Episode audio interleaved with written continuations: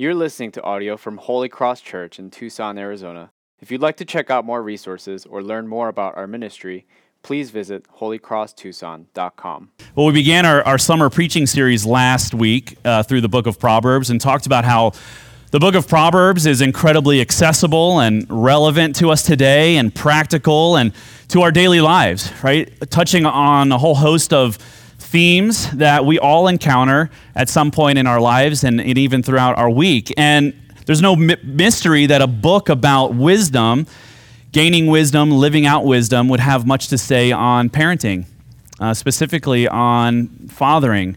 And so today we talk about some wisdom for fathers. And, you know, on this occasion, we, we speak specifically to dads, but of course, this is not just exclusive to fathers. Anyone who wishes to grow in wisdom, anyone who um, wishes to grow in wisdom, um, mothers, um, grandparents, coaches, mentors, uh, bosses, to anyone who is given responsibility, uh, we need wisdom. And God's word is for us. And so let's go to Proverbs chapter 4. We'll read just a few verses in, in a couple different chapters uh, throughout Proverbs and, and then we'll walk through this together. Looking at Proverbs chapter 4, verse 3 to 4, and then Proverbs 20, verse 6 to 7. When I was a son with my father, tender and the only one in the sight of my mother, he taught me and said to me, Let your heart hold fast my words, keep my commandments, and live. Proverbs 20. Many a man proclaims his own steadfast love, but a faithful man who can find?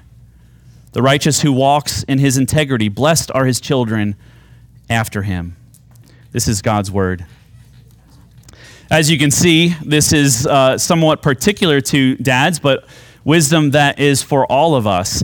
And three uh, factors here if we desire to be people of wisdom and not just people of wisdom, but passing along wisdom to those who have been entrusted to us, our children, uh, whether coaches, mentors, teachers, whatever.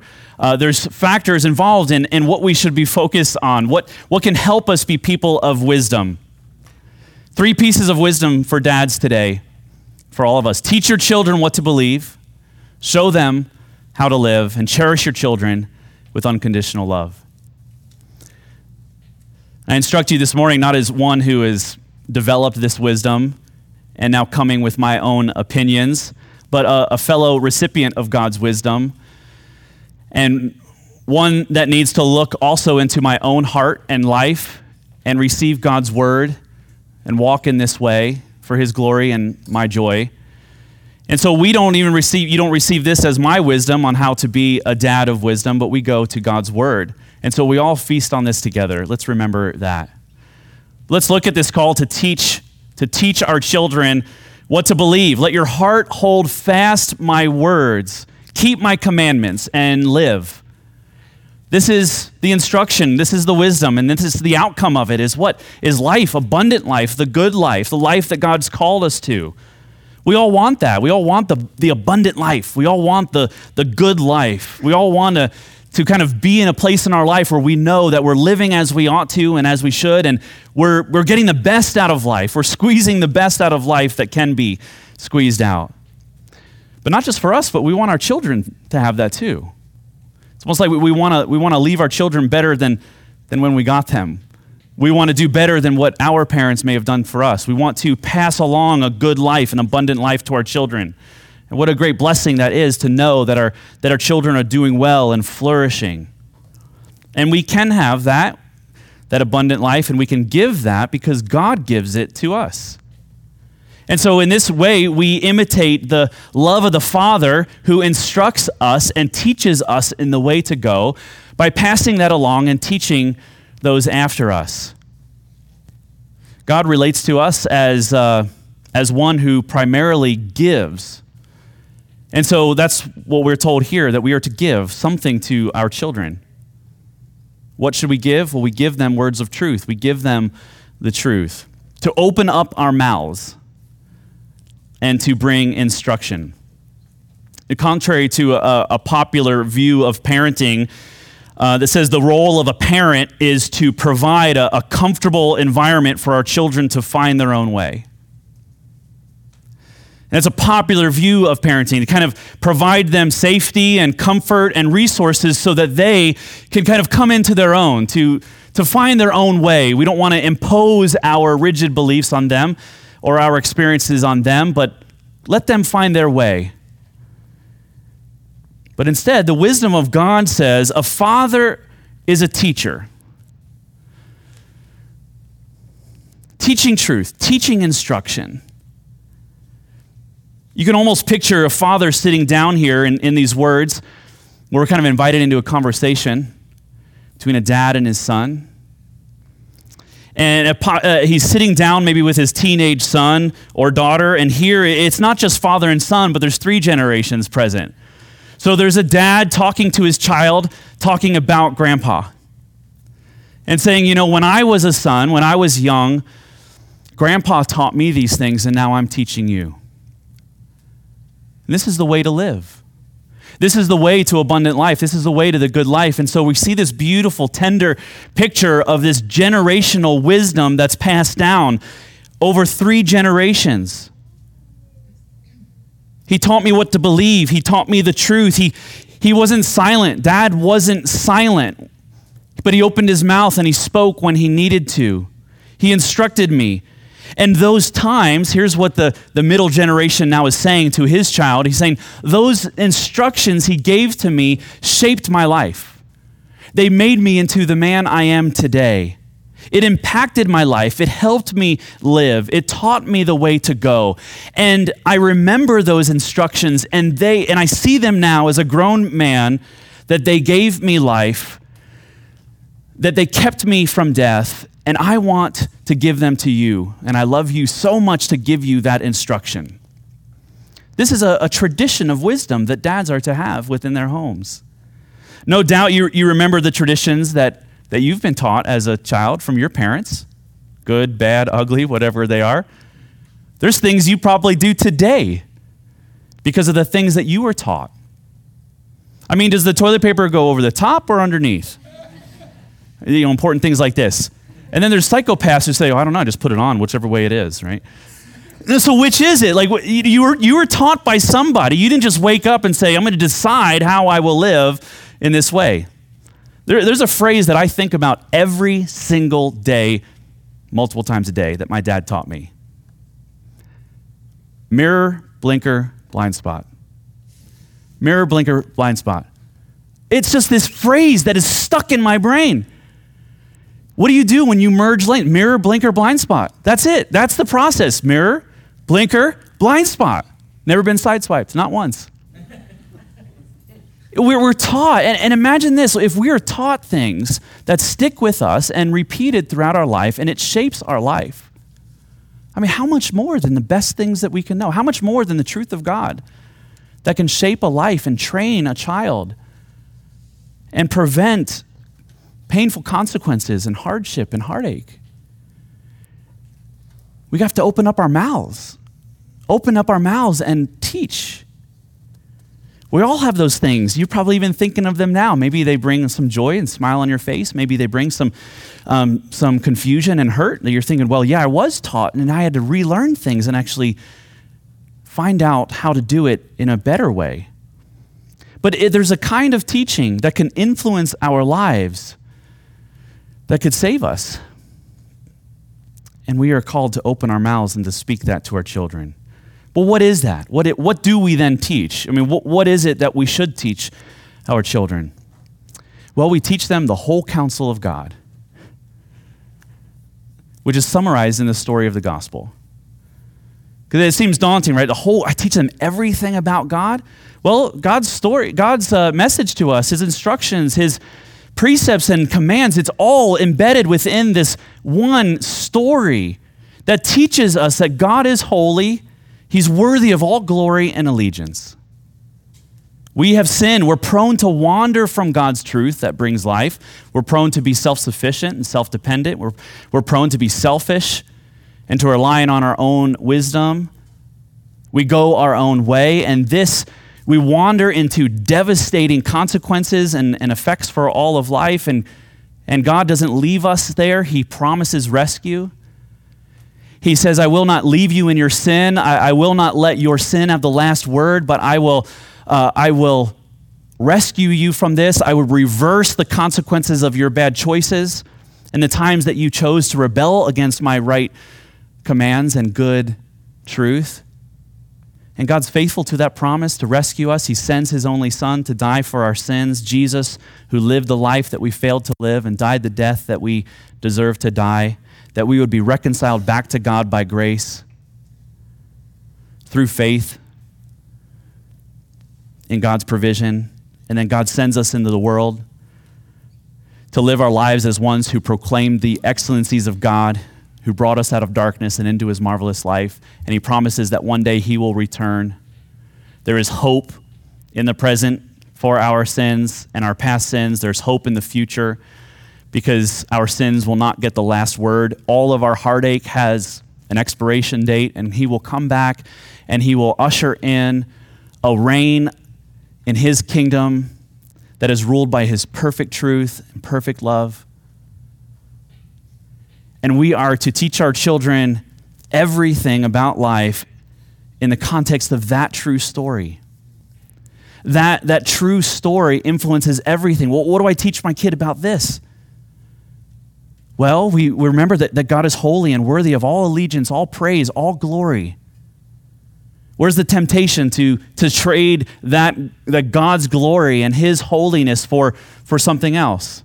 Where are we prone to wander? Where, what's tugging on our heart that's causing us to drift away from God's truth and into our own way of living?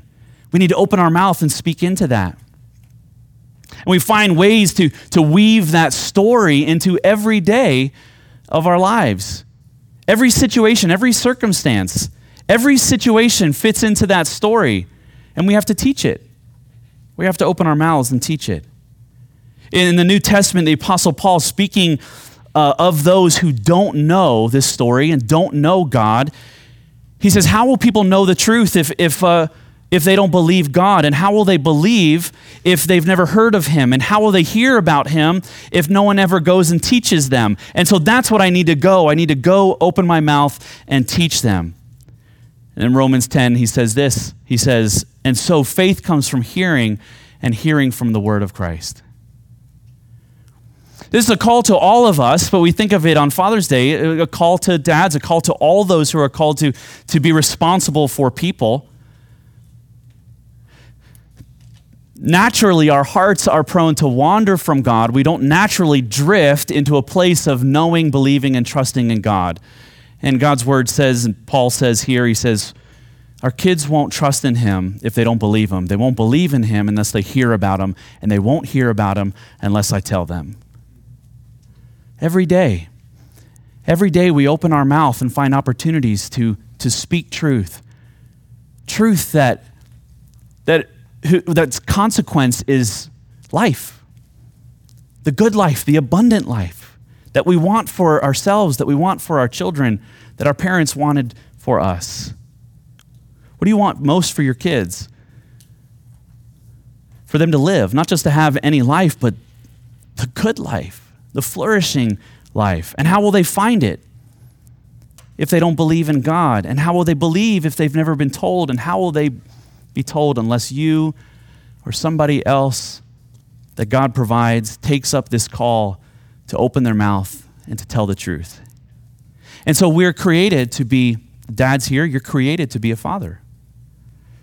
For this reason, for this reason, to teach your children the truth that lead to life. So there's a teaching that kind of that uses words, and there's a kind of teaching that doesn't uses, use words, and we need both. And the second piece of wisdom is this: we need to show them how to live. And it's not, we don't pick one or the other that suits us best. Both of these go together, they're inseparable, but useful for different things and in different ways. So we need to show our children how to live. We see this in Proverbs 20. There is a father who says true things, and then there's a father who lives with integrity in his manner of life or his walk in life. And our passage says in, verse, in, in, in Proverbs 20, who can find a guy like this? And so I appreciate that because it is exposing the fact that this is difficult. It is acknowledging the challenge that it is for us to, to talk the talk and walk the walk, right? So the invitation here for dads is, and this you, you'll appreciate this and find this one you can manage. Live the blameless life. Oh, good grief. What a way to feel defeated on Father's Day. What is God calling you to do as a dad? Be blameless. Okay. That's what this passage means, really, and that's what's, why it's followed by the caveat who can find a dad like this? I mean, this is what God has called us to, to be men of integrity, but who are we kidding? Who can find a dad like this? These are hard to find. Blameless doesn't mean faultless. It, to walk with integrity does not mean to walk without sin. It means to walk according to the confession of our faith, to, to not just preach and teach, but to live out those very convictions with consistency, faithful. It, it means to draw, draw attention to the fact that, that children, like really all of us, let's be honest, are highly sensitive to hypocrisy. Right? Kids are no different. We, we, we appreciate that, right? Like, yeah, they, they say good things, but they don't live like they believe, and so they've lost credibility. Kids are highly sensitive to hypocrisy. When our words don't match our lifestyle, it causes disorder, it causes pain, it causes confusion, it causes doubt.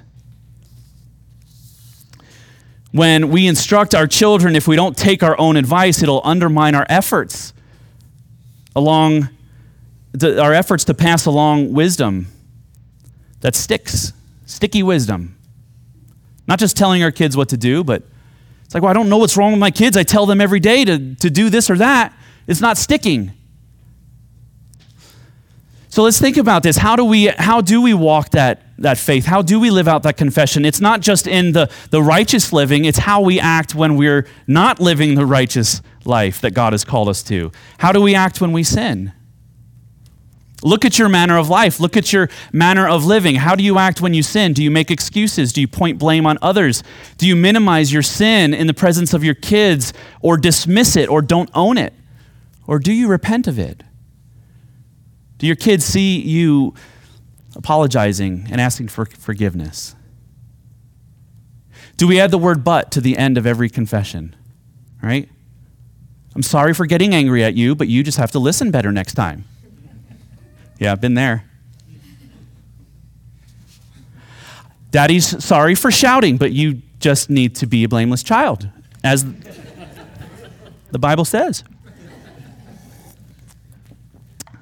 Do we tell our children to respect others, but we're rude and judgmental to the server at the restaurant, the customer service agent on the phone, the person who wrongs us? Do we tell our children to, to share, but we act very possessive and stingy over the gifts that God's given to us? Do we tell our children it's okay to be sad, but never give them an opportunity to see how we navigate our own sadness in a broken world. And the list can go on. Hypocrisy is when our actions don't match our confession, and it's Jesus' number one rebuke of the Pharisees. Number one rebuke. Really, his only rebuke.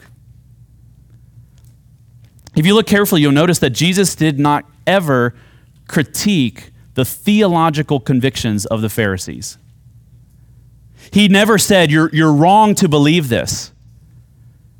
He, he never critiques them for being right or wrong. He tells them, actually, they're right. You are right. You believe rightly. Instead, he said, Your manner of living is wrong. Look at Matthew 23. He said this of the Pharisees after rebuking them. He turns to the crowds and says, So do and observe whatever they tell you but not the works that they do, for they preach but do not practice. I mean, this is astonishing. Who else do you know of that Jesus comes on the scene and says, do whatever they say? That's incredible. That's incredible for Jesus. I mean, the, the, the, the incarnate wisdom of God and the incarnate truth, the, the physical representative of the invisible God says, they've got it right. whatever they say, do it. Do it. Believe it.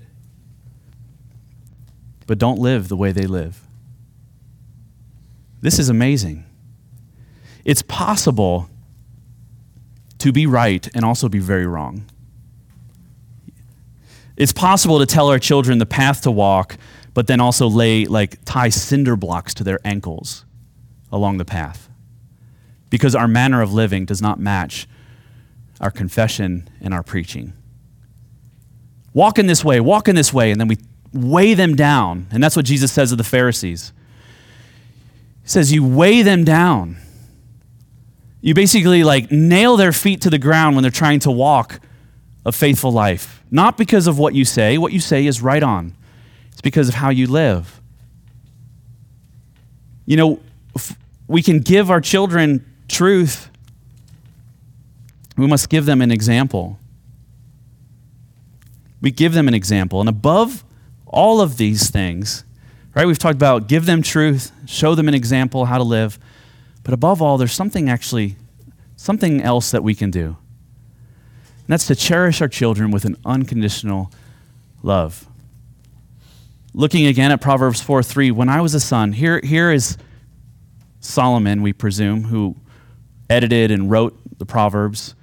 When I was a son with my father, tender the only one in the sight of my mother. See, I love this, brings in mom into that, the influence that mom and dad had on his life. I said we're seeing this conversation between these three generations, right? Grandpa, dad, and son. But wisdom's not the only thing being passed down. What's being passed down here is a remembrance of a parent who cherished you, knowing that he was cherished and loved by dad. The only one, he says, the only one, I was the only one in the sight of my mother. Tenderness from my father. What's happening here? What does this mean? We, we know, so Solomon, uh, what does this mean? He says, I'm the only one my mom saw. So was Solomon an only child? no, he actually had three brothers. So was he just like, was this like a diss track or something? He's like, I was the favorite of mom. That's not what it was. So what is he saying? He's yeah, I had three brothers, but it felt like I was the I was just the apple of my mom's eye. My father was tender with me as he instructed me, as he showed me his manner of living, as he corrected me. The I'm sure he disciplined me harshly, but the memory I have is just my dad loved me. My dad loved me. It means that Solomon felt that he was the apple of his parents' eye. He knew he was cherished, he knew he was loved. He knew he was adored. And this doesn't exclude discipline and rebuke and instruction. In fact, the Proverbs actually tells us the opposite. A way of giving our children love is through discipline, correction, instruction. But it means that he knew that he was loved when he succeeded and he was loved when he failed. He knew that he could depend and rely on a parent even when they were angry, when they were upset, when he disappointed, that he was cherished. And to grow in that awareness was so powerful in his life. To grow in that awareness brought credibility to their instruction. It affirmed their way of life. A child should feel that they are the object of a parent's powerful and unconditional love. It really is true. They won't care how much you know until they know how much you care right? I've always hated that phrase. But it's true. It's true. It is right here. Teach them, show them, cherish them. So, dads, how are we doing?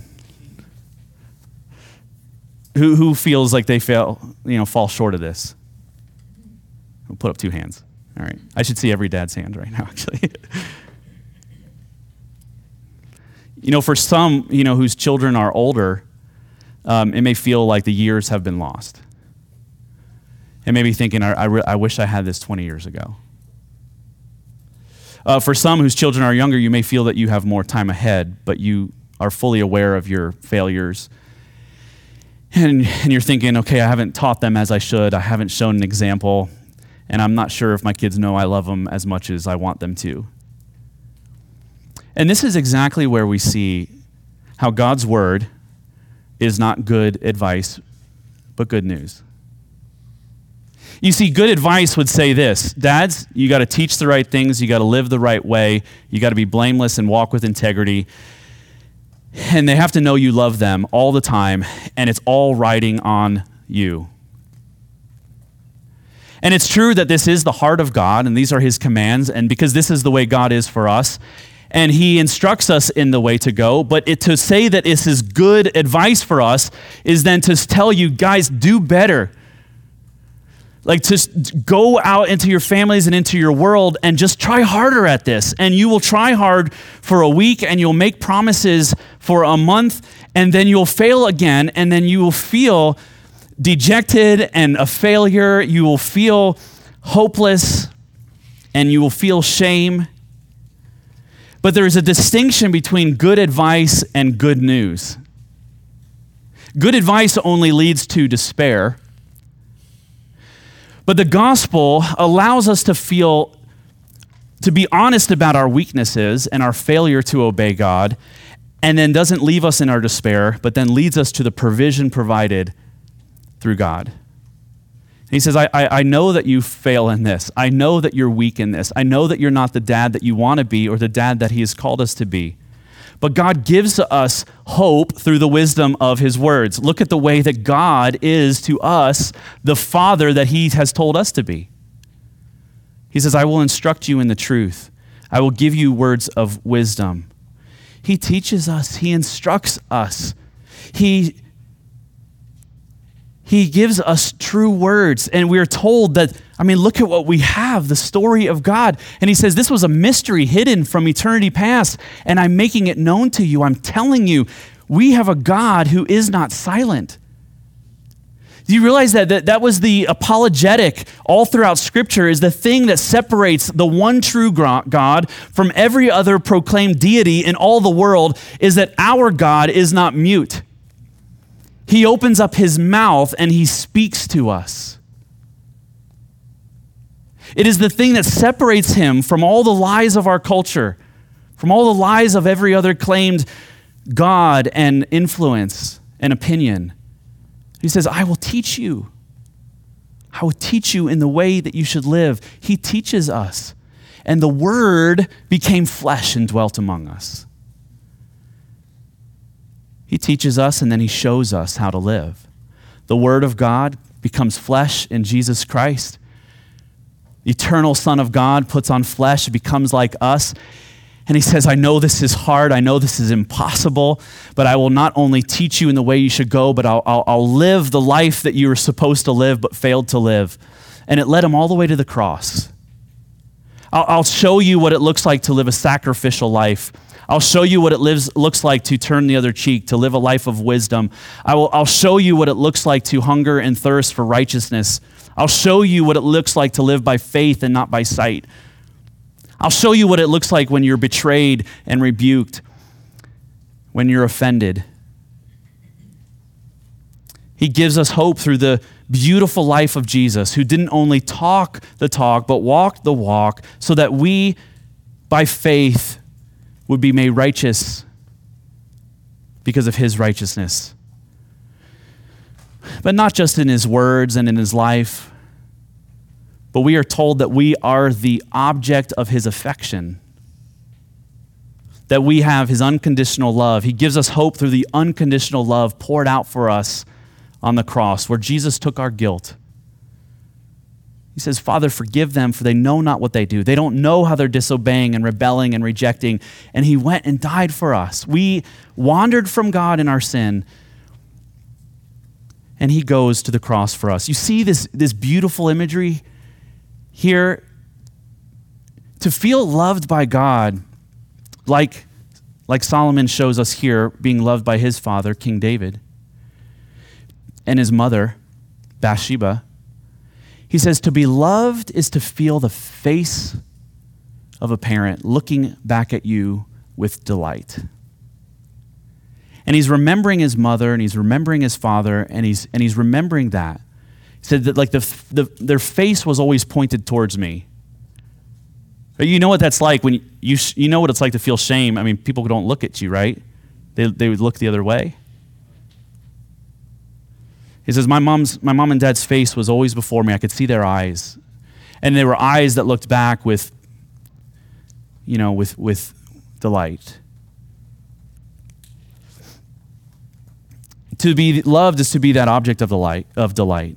To be loved is to feel like you're the only one that that person never looks at. And this is what Jesus had with his Father. He knew this so well. He was the beloved Son of God, the only Son for eternity past. He always had the face of God ever before him, except one time. And that is when he died on the cross for you. He cried out to God, whose face he always had before him, and he says, Why have you forsaken me? Why have you looked away? Why have you turned away from me? I don't know what this has ever felt like, and I don't like it.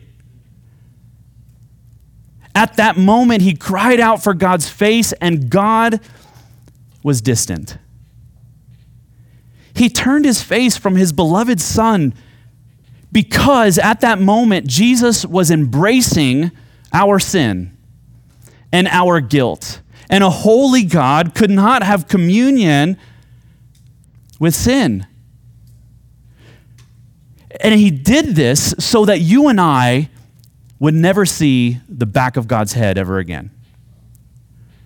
So that his face would never turn from us ever again. So that our memory of God would always be one of he looks at us with delight. Yeah, but you don't know how I've sinned, but you don't know how I've failed as a dad. You don't know how I'm struggling right now just to get a hold on my life and to live a good, abundant life. He says, Jesus took that. He took that sin and he nailed it to the cross, and he was betrayed so you could be accepted. He was rejected so that you could see the pleasure of God forever. And one day we'll see that face to face. One day we will be in the presence of God, the, the immediate presence of God, face to face with Jesus Christ, looking at his eyes and seeing only pleasure. We would know that God turned his own face from Christ so that he could accept all who turn to him in trusting in what Jesus did for us on the cross. Knowing that that, that, that displeasure, Jesus knew that that displeasure in that moment the most pain he has ever felt would be short lived. For Jesus would take our sin to the cross. He would give his own blood for the punishment of our sin. And we are told that God accepted that payment suitable for our sin. And Jesus rose from the grave, triumphing over sin and death, was raised from the dead. And we are told, so will we be. And we are told that Jesus ascended into heaven and now sits at the right hand of the throne of God, where he rules over us and intercedes for us. And he says, Let me tell you how good you got it. Ask, talk to God any way that you want, and I will bring your words to him because we are together. And we stare at each other's face with delight. And that delight is shared with you. And so ask for anything you want in my name, and I'll give it. Do you seek wisdom? Dads, do you seek wisdom? Do you seek to know the truth? Do you seek to, to, to be empowered to live the life He's called you to live? Do you seek to cherish your children? Well, now you can, but for a different reason that you did before. Before it may have been because you just you wanted to be a good dad to earn uh, God's acceptance or to ensure that your kids would live a good life, but you fail often. But now you do it for different reasons. Now you do it because you have been loved, because your sins have been forgiven, because He has promised a future for you and your children. And in that trust and in His faithfulness, you say, okay, I'm going to then walk in obedience for His glory and my joy. Knowing that when we sin, we have an advocate with the Father, Jesus Christ, who shed His blood for us and wipes away our sin.